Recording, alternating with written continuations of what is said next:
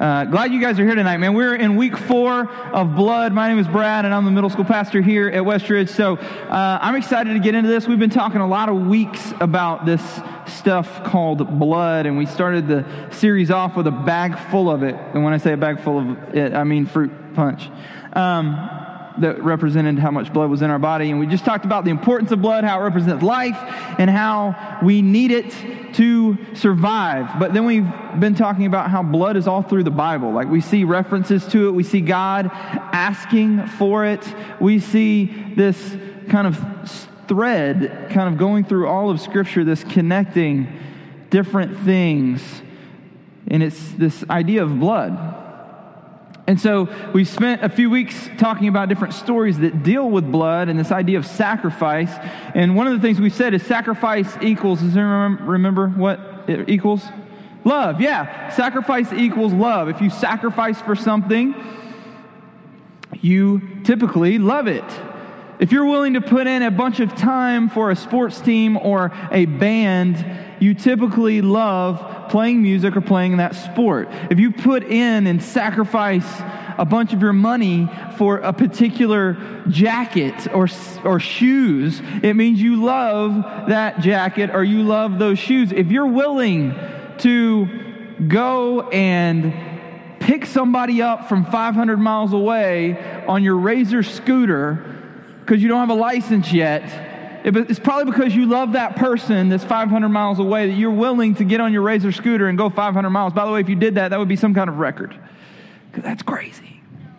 But you get what I'm saying? Like sacrifice, sacrificing something, money, time, yourself, stuff, usually means that you love whatever or whoever you're sacrificing for. And we see God constantly sacrificing for us. We also see people sacrificing for Him. And so that's some of the stuff we're going to continue to talk about tonight this idea of blood equaling life, sacrifice equaling love. And so, to start us off, um, I got a, a, quick little illustration here. Um, anybody like Chick fil A? A few of you. Okay, awesome. Hands down.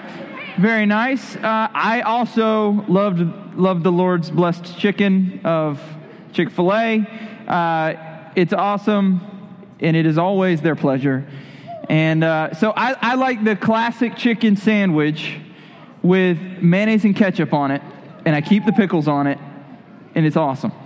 But I've, I've since learned a new, a new thing to do, which is to get the sriracha sauce they now have. Put that on one of those sandwiches. It's balling. Um, but you could also get the spicy chicken. That's still good too. Um, and then uh, I really like their wraps. But anyway, uh, I'm digressing. One of the sauces that I love, and I dip my fries in this, is standard barbecue sauce. Love it. Love it. So, in this little illustration, Chick fil A barbecue sauce is going to represent kind of some things that we enjoy, that we like to do, that seem very appealing to us in life. But you know, like when you when you get the barbecue sauce out and you dip your fries, your chicken fingers, or your nuggets, or whatever the case is in them, like you always wind up getting it like kind of on your fingers. My boys do this like crazy, man. They get any kind of dipping sauce. There's more on their hands than there is on their food, and then eventually it's all over their face. And you're just like, man, dude, how did that get all over? And then you're like, your hands are all sticky and like and they smell a little bit, you know? It's like, oh man, barbecue sauce tastes good, but I don't want to smell it all day. Um, and you get stuff like this on your hands, and it stays with you, man. It, it affects you. And this is kind of like stuff in our life. Like some of these things seem really appealing and really good, kind of like barbecue sauce on some fries at Chick fil A. But then afterwards, you kind of regret it because you're like, man, this was a mistake because I don't have a napkin. I need something to get cleaned up because I'm messy now. Like I stink a little bit. My fingers are sticking together. I can't touch anything without getting other things dirty and messed up. I need a means to get clean. And that's a lot like life.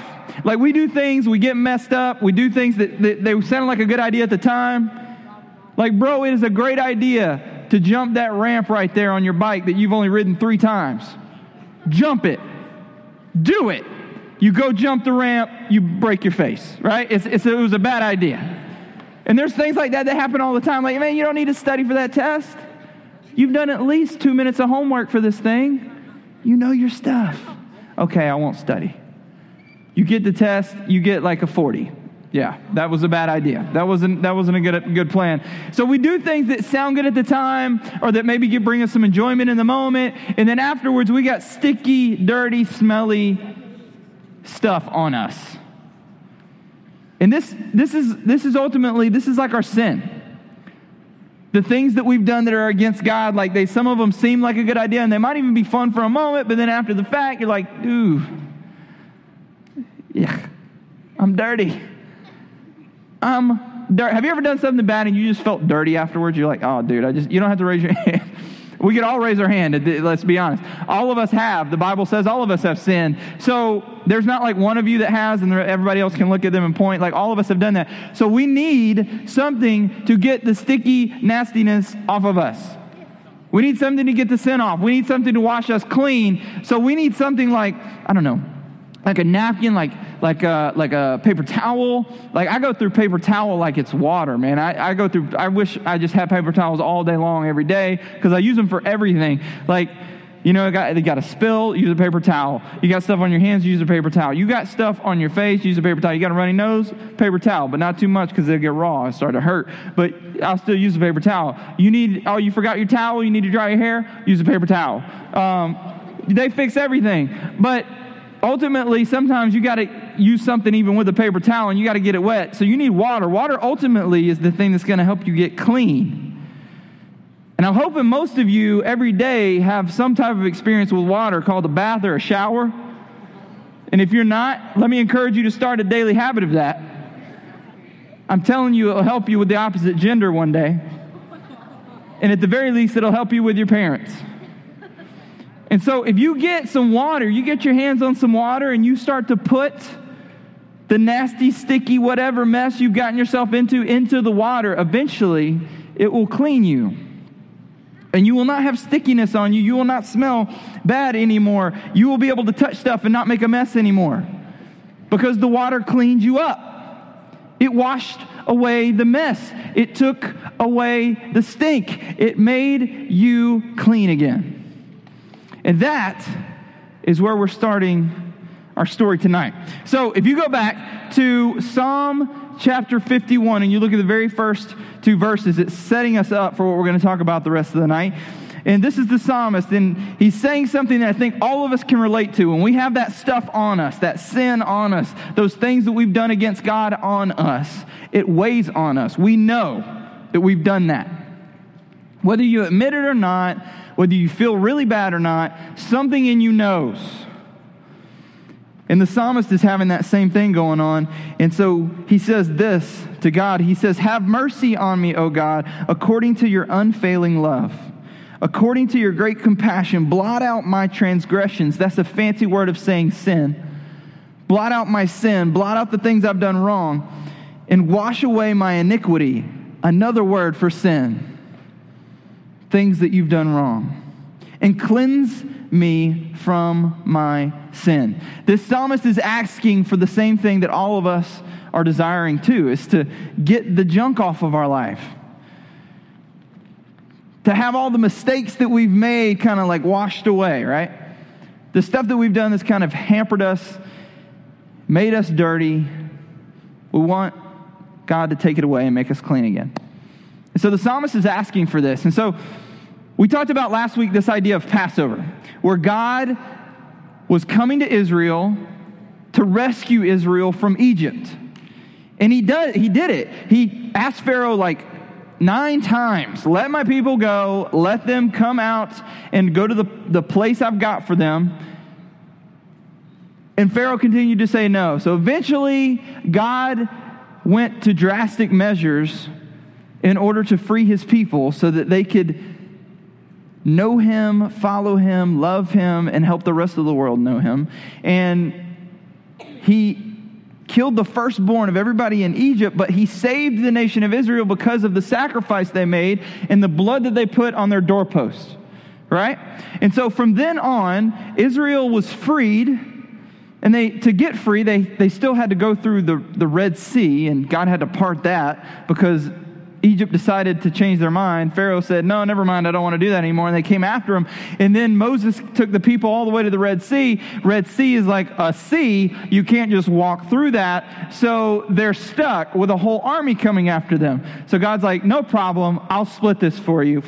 I don't know what that looked like, but it had to be sweet. Um, and then they walked through the actual sea to the other side, and then God closed it back up and they were free to get to the promised land ultimately. Now, there's a long story to get to the promised land. They go through a lot to get to that point. But from here on, God sets up this system with Israel for them to get clean, for them to have their sin washed away, and for them to ultimately know Him and to have this relationship with Him. Because God has been pursuing people ever since Adam and Eve sinned in the garden. Ever since the very beginning in Genesis, when, you know, Eve took the apple or whatever kind of fruit it was, we don't technically know what kind of fruit it was, but she took the fruit from the knowledge of the tree of good and evil, right? And she gives it to Adam and they both eat it. And then God has to send them out of the garden because they did the one thing he asked them not to do. And it broke their relationship. So ever since then, God is trying to get mankind back to make things whole again, to make things right again, because people keep messing it up. We keep messing it up. We keep choosing ourselves over Him. And so God's like, okay, I'm gonna, I'm gonna set up this system. I'm gonna set up this thing that's gonna make a way for you to know me and for us to be good again. Because at the end of the day, you got sticky, yucky barbecue sauce all over you, man. I know Chick fil A is good, but come on napkins. You got sin all over you. Like, you got to get clean. So, I'm going to get you clean because I'm the only one that can actually get you clean. Um, this is what you got to do to get clean. And he set up this system where the priests of Israel would make sacrifices for the people of Israel. Now, there's a whole lot of things we can get into with that, and it, it's a it's kind of a cool study to do if you ever want to do that. I don't know that any of you ever want to, but if you ever did, you can check that out. But what's awesome is Hebrews is a book in the New Testament that kind of sums up what happens in the Old Testament of how the people in the Old Testament had to go through this process to get clean. And so he sums it up this way in Hebrews chapter 9. So I'm going to read this to you. So check this out, okay? Everybody with me? Are we ready? I like it. So here we go. Now, the first covenant had regulations for worship and also an earthly sanctuary. Now let's pause right there and talk about what he's talking about. The first covenant is the first promise, big promise God made with Israel. He promised that they would be his people, he would take them to the promised land, and ultimately, they would, from them, the Savior of the world would emerge. They're ultimately the hope of the world. Okay? So this first covenant is, is that promise that God made to them. Um, and then this earthly sanctuary is something called the tabernacle, which again is a cool thing to study. If you ever want to go back and look at the Old Testament, you can check out the tabernacle. But ultimately, it's the first, for lack of a better word, church, right?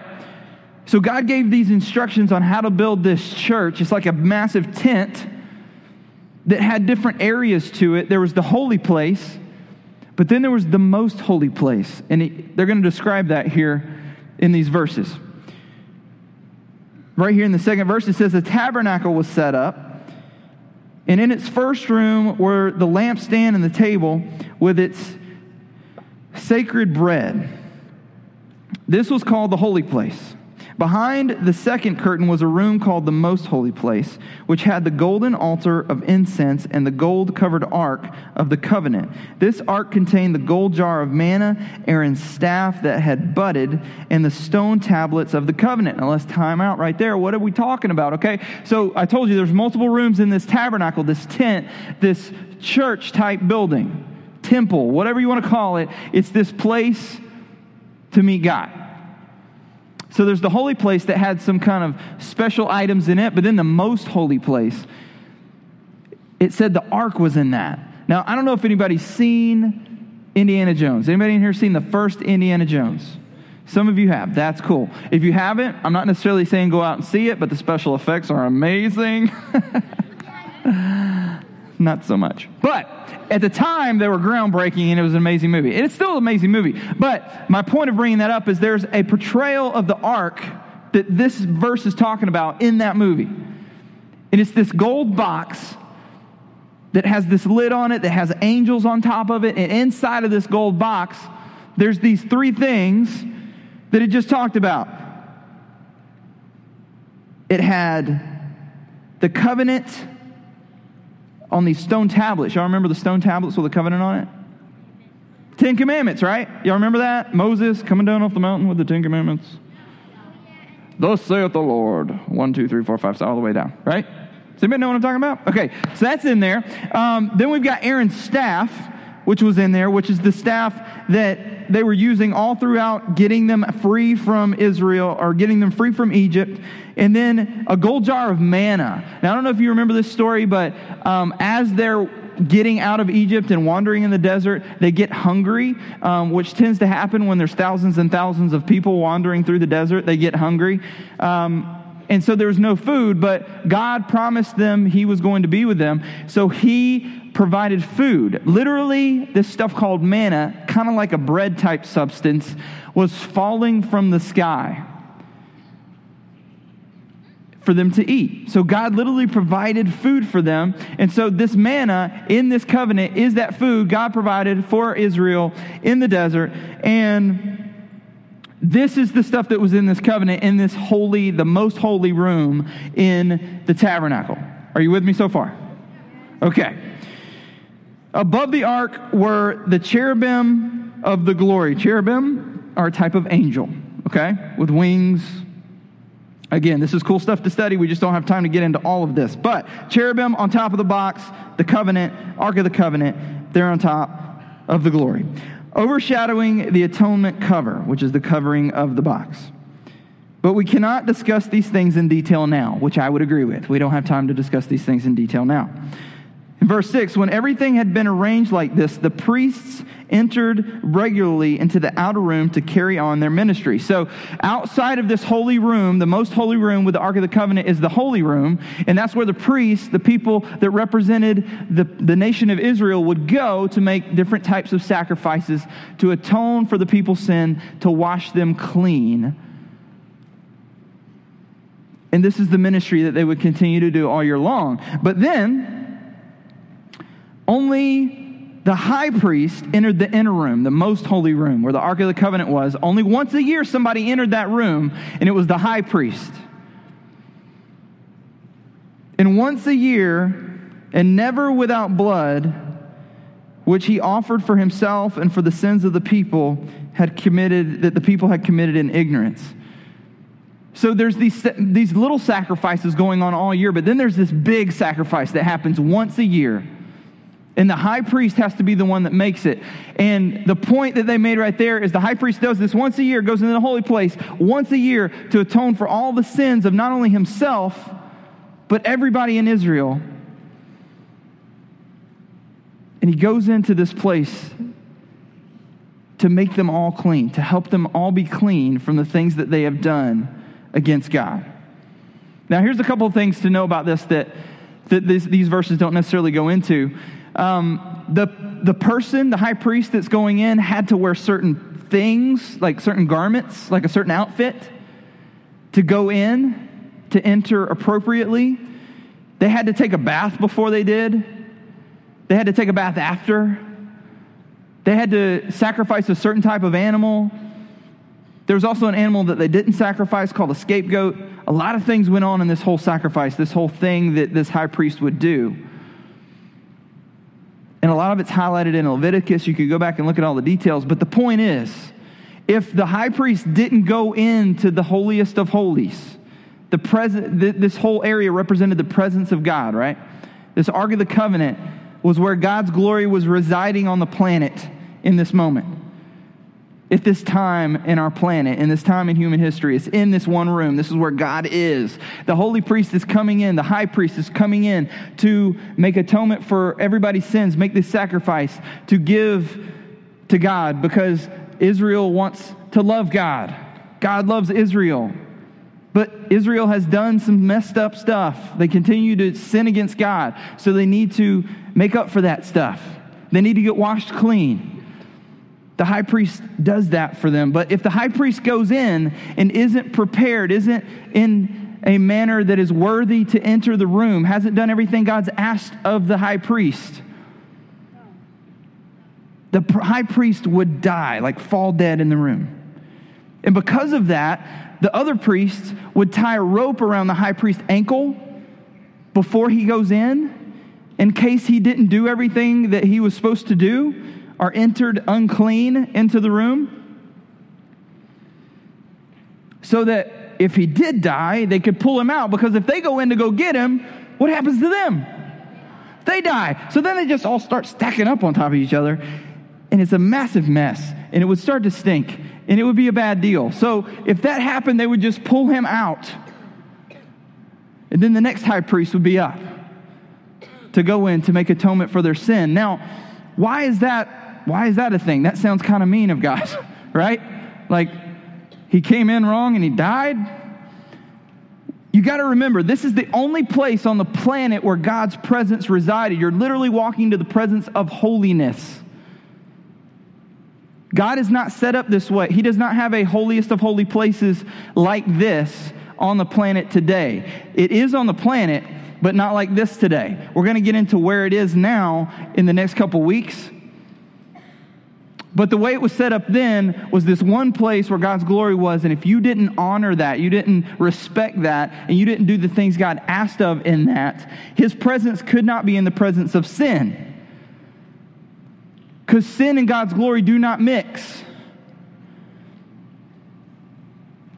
But God wants us to be in his presence. He's asking this high priest to do this for all the people because he loves the people. He wants to be with the people. He wants to know the people. He wants the people to know him.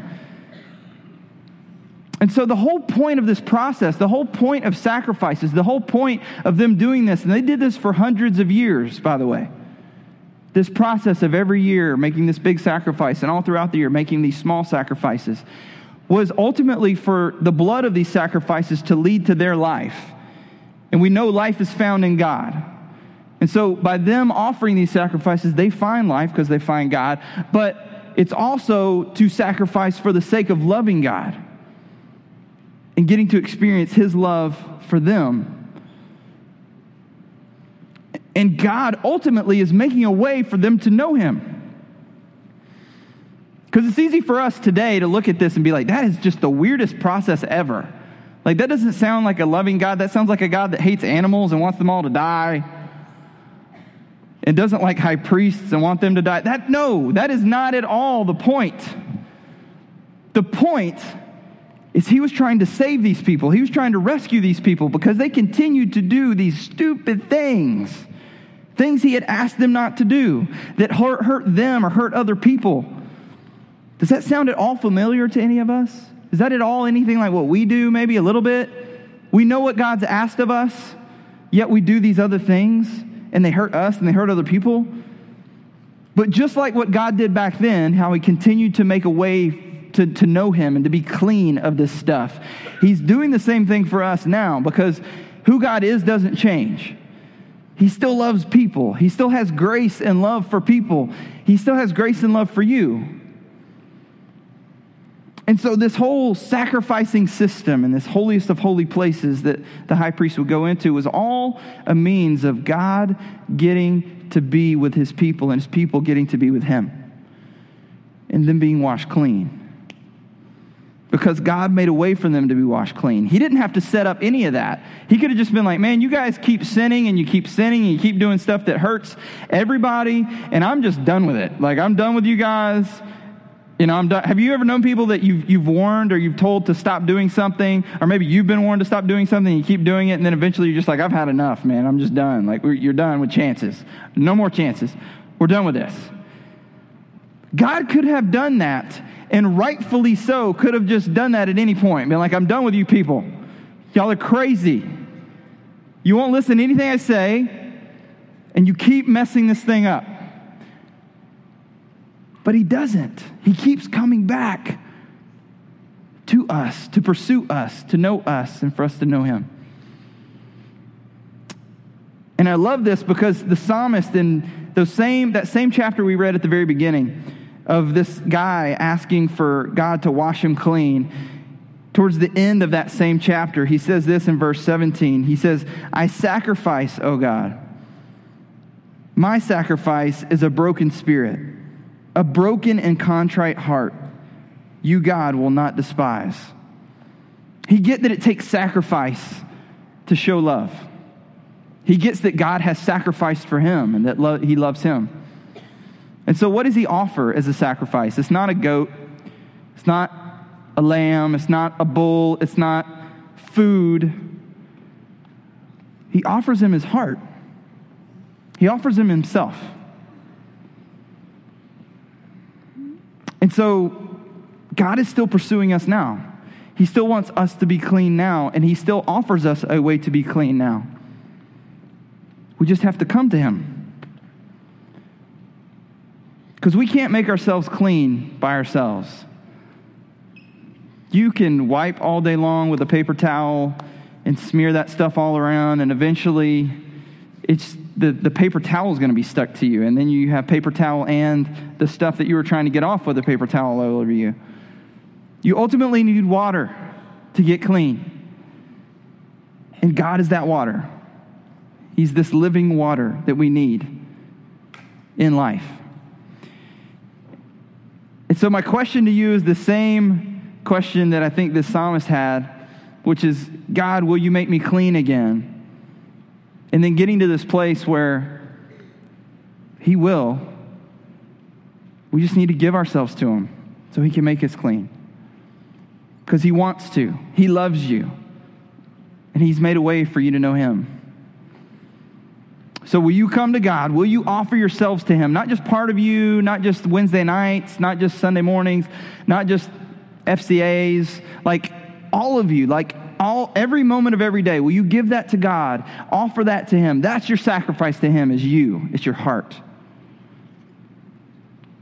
So that He can make you clean, so that you can experience His love, you can experience His grace, because He's offering it to you. It's there for you, it's there for me. And through that, we get to experience this life. We get to experience this God, this Savior. So, tonight we're going to talk more about that, but the next couple of weeks we're going to take this even further. And I mentioned the most holy place isn't in the same place that it was before, it's not just this one place anymore. We're going to go into more of what that looks like in the next couple of weeks. So please, man, bring friends. Keep coming back the next couple weeks as we elaborate on what this means for us and how ultimately this whole system that God set up was changed when Jesus entered the scene. So let me pray for you. And then after I'm done praying, we're going to talk a little bit about the mission trip we're going on to Orlando, Florida. And then we're going to send you out to your groups. But we love you, man. Thank you so much for being here. Um, I'm excited about what you guys are going to talk about in your groups. Hopefully, along this whole lines of sacrifice and knowing God and experiencing His love and His grace for you. So let me pray that for you, and then we're going to wrap this thing up and head to groups. God, thank you so much for the fact that you've made a way for us to know you. That you have pursued us in spite of our sin, in spite of ourselves, in spite of the things we've done against you. You still come after us and you love us and you give us grace. And so I thank you for just for me that that's true. I thank you that that's true for all of these students and leaders that are here tonight. And I pray that we would all do what this psalmist did, where he, he sacrificed himself to you. He gave all of himself to you. I pray that we would do the same thing. Because at the end of the day, you're the only one who can make us clean. You're the only one that can take away this sin and when we do that, we get to experience this life and this love that we find in you. So I pray that for all my friends. I pray that for myself tonight. We pray this in Jesus' name. Amen.